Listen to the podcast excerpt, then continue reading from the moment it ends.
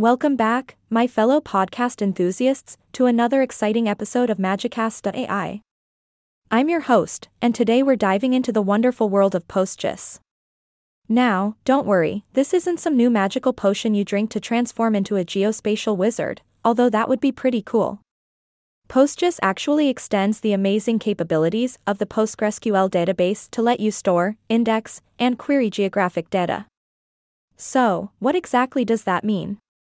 Well, imagine you're searching for your very own treasure map, but instead of X marks the spot, you've got points, lines, polygons, and multi-geometries to navigate through. PostGIS helps you organize and manipulate all these different types of spatial data, whether it's in good old 2D or in the thrilling dimension of 3D. It's like having a GPS for your database. I can see those skeptical brows lifting, but fear not. PostGIS is equipped with spatial indexing powers. Just like a treasure hunter's keen eye picks up on subtle clues, PostGIS quickly sifts through heaps of spatial data and retrieves only what you need based on location. Who needs a metal detector when you've got PostGIS, am I right? But wait, there's more. PostGIS isn't just a one-trick pony. It comes with a wide range of spatial functions that add a touch of magic to your analysis. You can filter and analyze data, measure distances between points, no need for a measuring tape here, find intersecting geometries, and even create buffers. I know, it sounds like we're talking about a kitchen gadget, but we're actually cooking up spatial data goodness. Geometry processing is also a piece of cake with PostGIS. It offers a repertoire of tools that simplify, convert, and generalize geometry data. Think of it as a magic wand that you can wave to reshape your data into any form you desire.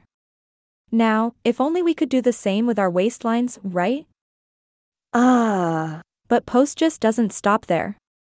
It's got something for everyone, including the raster fanatics out there.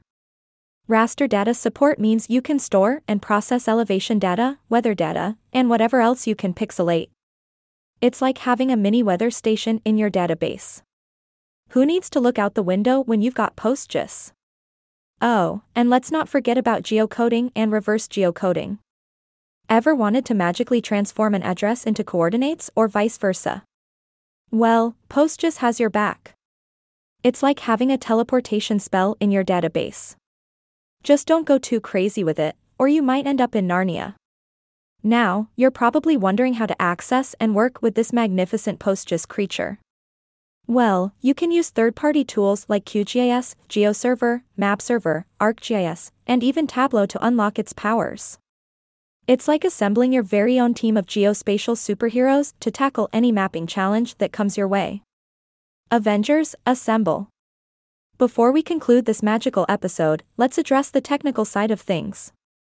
To fully indulge in all the wonders of PostGIS, you'll need PostgreSQL 12 or higher, Geos 3.6 or higher, and Proj 6.1+. You'll also need Geos 3.12+ if you want to take advantage of all the fancy features. And if you're into SFCGAL, you'll need version 1.4.1+ to unlock those extra powers. Phew, that's a whole lot of technical lingo, but trust me, it's worth it. And there you have it, my spellbound audience. PostGIS, the enchanting extension that adds geospatial magic to your PostgreSQL database. It's like adding a pinch of pixie dust to your data, transforming it into something truly extraordinary. So go forth, my fellow data mages, and let PostGIS guide you to the spatial treasures that await. This is, signing off with a mischievous wink and a heartfelt